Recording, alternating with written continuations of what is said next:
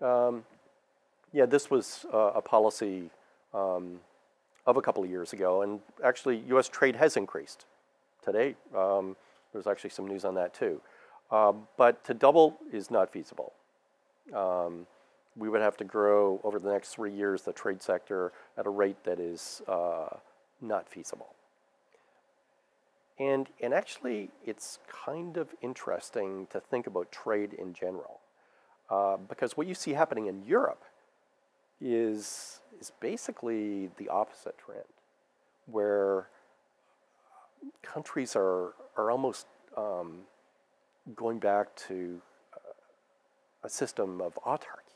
It, it's, it's, you don't want to trade, especially with peripheral countries. And, and, and some of these countries are not officially in the periphery, like France, because you can't deal with their banks.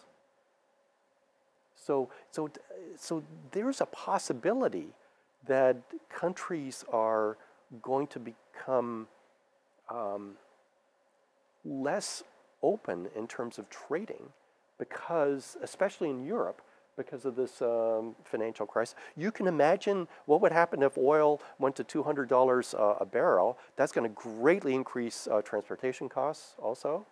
Um, and, and, and the cost of doing many types of businesses, especially agriculture. So again, you can see kind of a trend uh, towards countries wanting to become more self-sufficient. So I think that that's, that's, uh, that's kind of interesting. Um, so it might be that what we see is we see an explosion of trade. But people are kind of now thinking about the, the downside. So it's really hard for, let's say, if somebody wants to buy a BMW in Greece, well, it, you know, traditionally that, was great um, for BMW because they make a profit on every sale. But now, like, how do we get how do we get the money um, to Germany?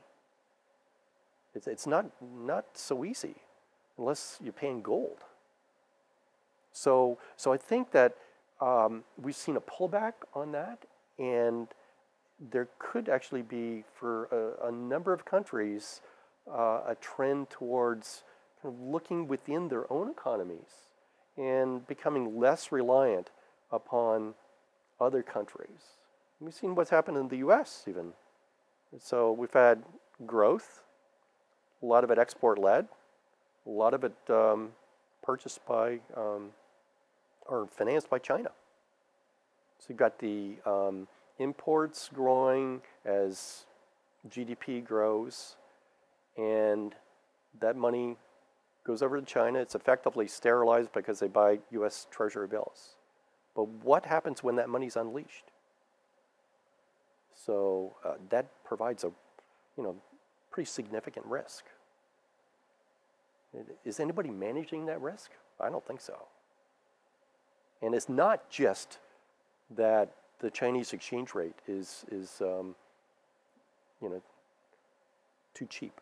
That's not the whole problem. So, so I do think that, and it's kind of um, a contrarian view of trade, that we might actually be surprised that it's not a matter of doubling over the next five years. It, it, it could be surprisingly low growth.